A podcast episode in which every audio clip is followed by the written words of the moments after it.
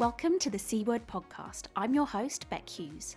This is where creative meets business. Here we explore what it takes to harness your creative gifts and turn them into a thriving business. You can have a brand and business that allow you to create work that feels amazing to call yours, have clients you love serving, and live a life that feels like the only place you want to be. Hey there, welcome to the C Word podcast. How are you? What you doing? Are you listening to this while you're out for a walk? Maybe you're working away at your desk? Or have you found a quiet corner somewhere just to put your headphones on and listen to me instead of someone else nagging you for snacks or whatever it might be? I always want to know what are you doing when you're listening to the podcast? Not in a creepy way, but just because I'm interested. Now, I'm going to caveat today's podcast by saying you can't, neither should you, try and make someone do something they don't want to do. And this is an important distinction when it comes to the topic I want to talk about because it reframes objection handling. Because objection handling isn't about sleazy salesman tactics and persuading Eskimos to buy snow. If you assume the person you're talking to is there for a reason, is talking to you for a reason, they have a problem they think you can solve, or they're drawn to you in some way, then objection handling is about offering clarity and, and answering questions honestly and with integrity so they can make a confident and informed decision about what you do and to engage with you or buy from you.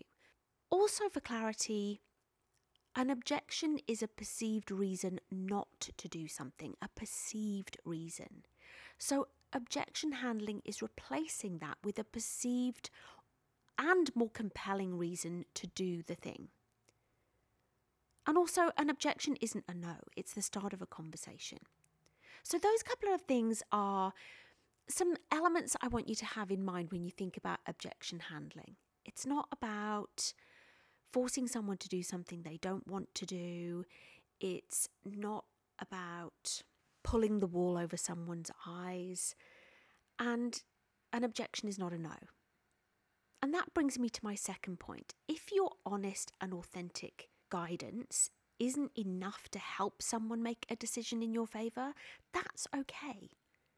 Part of the sales process is to be prepared and be happy to let the wrong people go so you have room for the right people. Because if a client is hard won, they're hesitant, they're full of indecision, they take up a lot of your time unnecessarily or need a lot of hand holding and reassurance, then there's a very good chance they will be like that through the project. And that's not great. That's not a good outcome. That can end up being costly in monetary terms, in terms of your time, and it can affect your well being and your enjoyment of the project. We don't want those clients.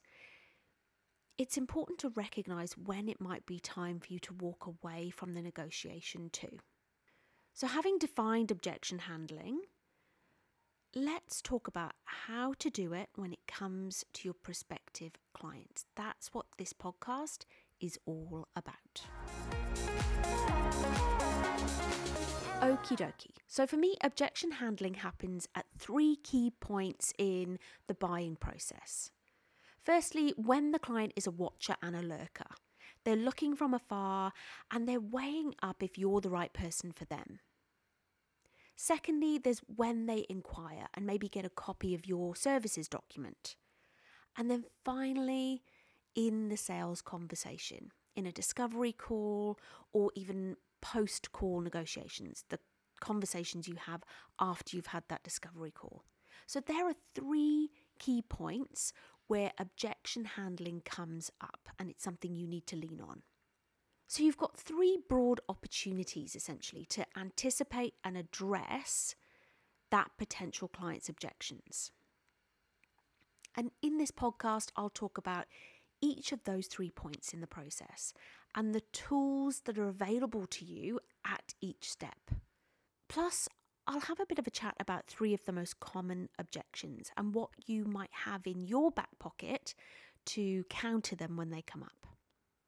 So, first and foremost, when it comes to understanding what your client's objections might be, it's a combination of empathy, inquiry, and observation. Or, in the words of Old MacDonald, EIO.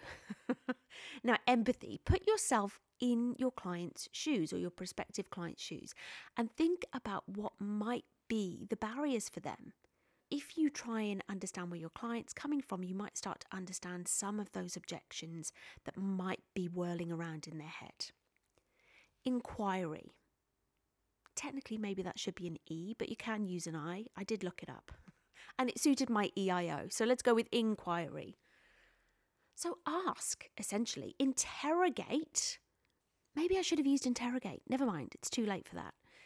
Ask, use your stories, talk to current clients, go into Facebook groups, talk to your biz besties even to glean information about what some of the the barriers and the objections might be for them if they were thinking about buying a similar service to yours.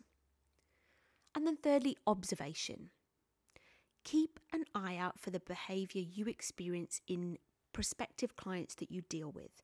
If you're in a conversation and the client comes up with an objection, note it down and think about how you could preempt that next time or how you could preempt it through your process. So, that's just some tips on how you might look out for what the objections that come up might be. EIO empathy, inquiry or interrogation, and observation. So, going back to those three key points in the process, first of all, the watchers and the lurkers. For the purposes of this podcast, this particular episode, I'm going to assume that your personal brand and your marketing is doing its job, and you have people interested in working with you that are watching from the wings, which is who we're talking about in this first kind of step in the process. They're watching from afar, they're considering you. So, this is about targeted content that both thinks about but also addresses some of those objections that might be playing on your client's mind. So it's very specifically developed content to address those objections. And the places that you could do that would be your social media content, your FAQs on your website.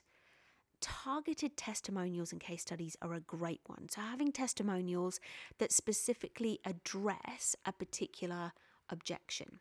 So, for example, I had a client once who, when I was in conversation with them, they were very blunt that they didn't want to change their logo. Now, the whole point of working with a brand designer or creator is that you're going to change your logo. So, I had a testimonial from them saying that they didn't want to do it in the beginning, but in the conversation with me, they understood why they should, and they're really glad that they did. So, that kind of objection that comes up, oh, I'm scared of change, I don't want to do certain things, or any other objections, you can deal with directly from the client's own mouth, in their own words. You can use your email marketing to address some objections. Your freebie content, if you've got downloads, for example, that might be skewed towards overcoming an objection. Or if you write blog content. So there are lots of ways that you can, in that lurker watcher phase, when people are looking from afar and they might have these doubts in their mind, that you can talk to some of their barriers and their objections. Secondly, then, when they inquire. Now, the first inquiry, as I've mentioned in the past, should be automated. It's a way of qualifying people to ensure you don't spend too much time on someone who isn't a good fit for you or you're not a good fit for them. So, having that first inquiry point as a potential automation is a really good thing to do. Ultimately, saves you time, saves your client time. It's a quick way for people to sort out if it's a good fit. So, this is where the value led proposal comes in. I've spoken about this quite a few times. I go into a lot of detail about it in my Creative Value Incubator program. And in there, I share practical steps and a template even for my clients to build a value led proposal of their own. And I've also talked about it in a previous podcast. So I'll put the link in the show notes. It was episode number 17, and I break down in there what should go into a value led proposal. And the reason I'm talking about this for this phase is this particular document is one of your biggest and best opportunities to overcome objections. Not least because it's downloaded at a time when your prospect is looking for information. So there's a very good chance that they will read and digest it. And so it's a good point in the process, a great opportunity to impart a lot of information onto them. So the key thing here is that it's something that's automated. You're still not investing a lot of time in one on one interactions before you've qualified that prospect, but that you use this as an opportunity to deal with those objections. So the client's not, or the prospective client isn't downloading a price list, they're downloading something much more robust than that.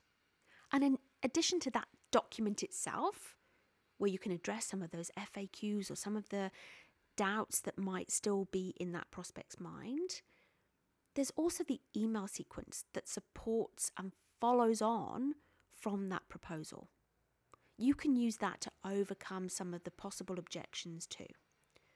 So, for me, that middle point, if you like, in the selling process, where they've gone from watcher and lurker into an inquirer, someone who is engaging at that first port of call, this is a pivotal opportunity to impart a lot of information and provide a lot of reassurance without investing any of your time still. So, like I said, the key is that this is automated. So, you don't invest too much time too early on in a client that's still on the fence. And finally, then there's the discovery phase or that meeting or that call phase where you might have a one on one with the client. So, this is likely to be a call with a prospective client to chat things through in a bit more detail. Now, if you have done a thorough and thoughtful job for the watchers and lurkers and the inquirers, then you should be well on your way here, I think. This is the opportunity to address any final objections head on. And for me, the key in this phase is partly about what you say, but it's the confidence and conviction with which you deliver it that is perhaps more important. So, again, I talk a lot about the consultant mindset, and that comes into play here in a significant way. Having confidence in the value of what you do and talking about it with self assurance and conviction is essential in imparting that confidence onto your client. Confidence is contagious. So, in a discovery call, focus on your demeanor and the energy you bring as much as the message that you deliver. So, when you're addressing those objections, it's not only about the content, the message that you share in response to that objection, it's that conviction and that authority that you have to go with it. And my final tip when it comes to the discovery call and objection handling in particular is don't ignore the elephant in the room. Make sure you ask the questions. Is there anything you're unsure about? What concerns or hesitations do you still have? Is there anything else you want to ask me or clarify? Does what we've talked about meet your expectations, or is there anything that doesn't work for you? Hit it head on. Have the client talk about it. Now is your opportunity to deal with it. And very often, as they say, a problem shared is a problem halved. When the client actually talks about it and verbalizes it with you in a meeting, the conversation that follows is very reassuring. And then it doesn't become the bigger concern that it might do if they're left alone with their thoughts to reflect on it after the call. Okay, so we've talked about the pivotal points where you can address objections and how to get a better understanding of where your client's head could be at. So, EIO, remember? Let's now talk about the three objections that come up a lot in my experience. So, firstly, of course, budget is a big one. It's probably the number one. Now, some people would argue that budget is not the issue. It's perceived value, and people will always find more if they really want it. And I would agree that that is partially true. But budget restrictions will always kick in at some point. And priorities that influence spend also have an impact. So, if the client is a startup and they've got lots of things they need to invest in, then they might prioritize other things over what you're offering. That's not to say those priorities are right, but that's just what it is for them in their perception. But when someone says they're not sure their budget will stretch that far, or it's more than they wanted to spend, or they're not sure they'll get the return, then you should have a response ready for that because they are saying that they are hesitant about spending this money. They're not saying that if they spend this money, it's going to mean that they can't eat for a week. What they're saying is they have doubts. So, my first aim in any discovery call is to talk about objectives and what the client wants as an outcome. And by starting off there, everyone has their eyes on the prize through the conversation. It helps to remind that client, that prospective client, that there is a goal or an aspiration for them. There is a reason they came to you in the first place. And it wasn't just about finding the cheapest option, was it? So, having that top of mind is a good way to orientate the client towards why they're doing this and what they want. If the issue of budget comes up, or the issue of this being more than they wanted to spend, or possibly outside of their budget, my first response in brand terms is often to talk about the impact of brand on the bottom line of a business because sometimes brand can be seen as a nice to do. Oh, I just want to give my logo a refresh. I just want to give things a reskin. I want to feel better about my brand. So it's not given or seen as the business critical part of the process that it could and should be. So I talk about how a strong and rigorous brand impacts profitability, income, the revenue of a business. And it impacts it by time saved, by pre qualifying clients, increased referrals, building brand equity, particularly if an exit strategy is part of the long term plan. So there are lots of very tangible ways that a robust brand can impact the bottom line, i.e., profitability. When it comes to the cost conversation, I also talk about if they see this as a cost or as an investment. And whilst design, or in my case, brand, is an initial expenditure, I do remind the client that if they go into it with strategic clarity and knowledge of what they want to achieve and how achieving that will translate to growth, then they should be able to quantify the ROI. If they don't expect to see a return, they should think about their goals. So it's very much worth reminding the client that this should be an investment. And if they go into it with the right strategic clarity and understanding the opportunity that's available to them, they should realize that return.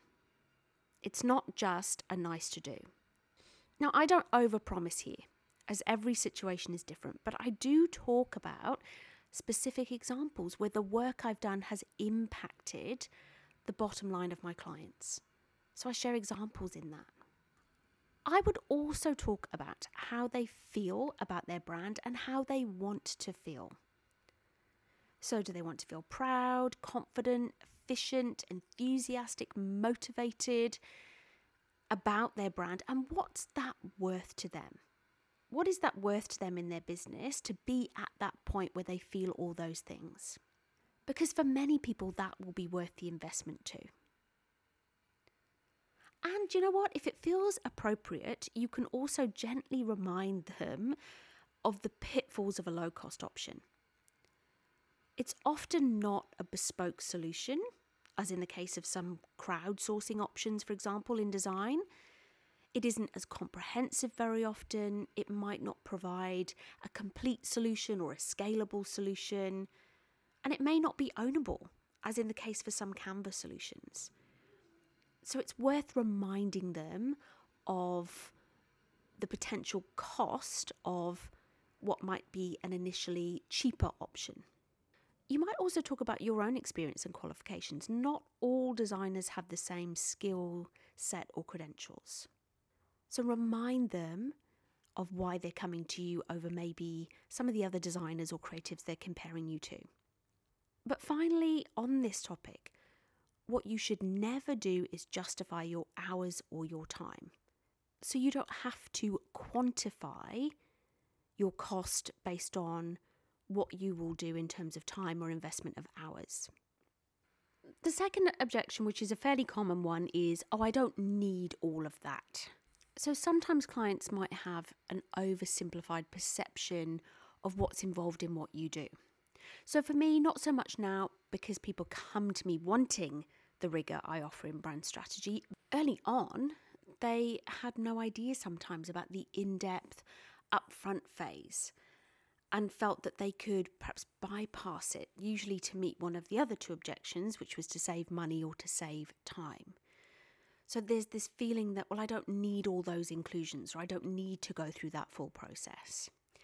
So the key here is to be confident in how your methodology creates the outcome. So for me, in simple terms, I would share how being clear on the brand strategy will ensure they get a sustainable solution that's built for purpose. That there will be steps and processes built in to ensure that they get the opportunity to contribute, feel a sense of ownership, and that all the influencing factors are considered. The aim being that at the end of that process, they will feel empowered with everything they need to expand and grow their brand with confidence the point here is is that all of those inclusions that process is set up in that way for a reason and yes, whilst they may feel they might be able to go and get that information for you, I've had clients who've offered to go and do a competitor analysis for me, for example. Really, the value in what we do as creatives is to bring that objective or that new perspective so, as the client in the trenches in their business, there may be things that they haven't noticed, haven't seen about the opportunities or the challenges for their brand. And that's the perspective that we bring. So, whilst they think they may know it, having that new point of view from us as the experts in our field is what's important, and that's what they're paying for. When it comes to dealing with that objection, that idea of, well, I don't need all of that, the important thing is to talk about why each of the components in the methodology are important and how that brings value to the process and how that allows you to bring value to the client's outcome. And then the third objection, which comes up all the time, is I need it quickly and your process takes too long. Or maybe you're not available to start immediately and I need someone to start right now. So, time or lack of time is very often a concern or an objection. And the short answer, as someone I used to work with in packaging design used to say, is there's always time for a reprint. And what he meant by that was when you rush, chances are you won't get a good result. There will be an error, or you'll need to rework it in some way because you'll miss something, or you'll need to do it again not too far down the track because it wasn't the robust solution that it needed to be. It just met a short term need. Which means by default, the timeline is pushed out. Because if there's an error and you print it with an error, then you're going to have to do the reprint and you're going to have to make time for that. So it's better to use that time to get a great, well thought through result in the first place. It is worth bearing in mind here that it's rarely a need situation, it's more of a want situation. You can also help the client by trying to understand where that need is coming from, in inverted commas. Why do they want this quickly? Because there may be a perceived deadline, like they're going on holiday or something else is happening in their life, but actually that doesn't create the time pressure that it may first appear to do. So you can actually help the client work through that sense of impending doom or that timeline pressure or that self imposed timeline and perhaps give them a new perspective on that. But in my experience, overall, good things take time. Yes, you might have a gem of an idea while you're brushing your teeth and you'll crack the problem in five minutes. But the overall solution, the overall delivery, and giving it the right consideration and detailing takes time. And when you feel rushed, the solution ends up feeling rushed too. And I also, in the nicest possible way, will often allude to the fact that it's not me, it's you, dear client. It's not just me that needs the time, is what I mean by that. It's you, the client, that needs time too. Time to reflect, to be absent sometimes, to deal with emergencies. You, dear client, won't enjoy the process or get the most from it if you don't have that time to just sit in it, to reflect, to be in it. And sometimes I'm fairly blunt about it and let them know that more often than not, it's the client that needs that fat in the timeline or can cause the timeline to overrun, not me. And my timeline makes allowance for that. So, very often, by trying to truncate the timeline, all they're really doing is taking away really important time for themselves. And when it comes to my availability, me not being available to start straight away, for example, then I might share, minus the arrogance, if it comes across as arrogance, that it might be seen as a positive that I'm in demand, that perhaps they should take that as a good thing, not a reason for concern. So, as I said, it's important to know how you would respond to these objections, but also, and of equal importance, to be mindful and to work on the tone of your response, to build presence and authority in your delivery, in your demeanour when you address those objections. And my parting thought for today is this you can lead a horse to water, yes, you can, but you cannot make it drink not converting someone in the sales process, it's not a failure. If you put your best foot forward in all of the ways that I've talked about in this episode, not securing them as a client is just confirmation that they weren't the right fit in the first place. So know when to let it go. This isn't always about winning, it's about finding great clients that you can add value to in the process and in the outcome. The ultimate response to someone who's not aligned to you, to your process, to your fees, or to your timeline is you're probably not the right fit for them. And they're certainly not the right fit for you. And it's absolutely fine. In fact, it's very necessary to come to that conclusion sometimes. So, what other objections have you had? And how have you dealt with them? Or maybe you weren't sure what to say and you went stum. Or even you took it as a no and you left it there, when actually an objection, like I said, is not a no. So you could have added more to the conversation. So I'd love for you to let me know. I've talked about three key ones here that come up more often than not around I don't need everything in your process, or I don't need everything in your inclusions, or around fees, you're too expensive for me, or around the timeline, well, it's going to take too long. I have more urgent, pressing matters, and I can't wait for that long. So, those are the key things that I find come up. But what other things have come up for you? Let me know. I would love to hear. So, as always, have an amazing day. Enjoy the rest of your week and I hope you come back and join me again soon for the next episode of the C Word podcast.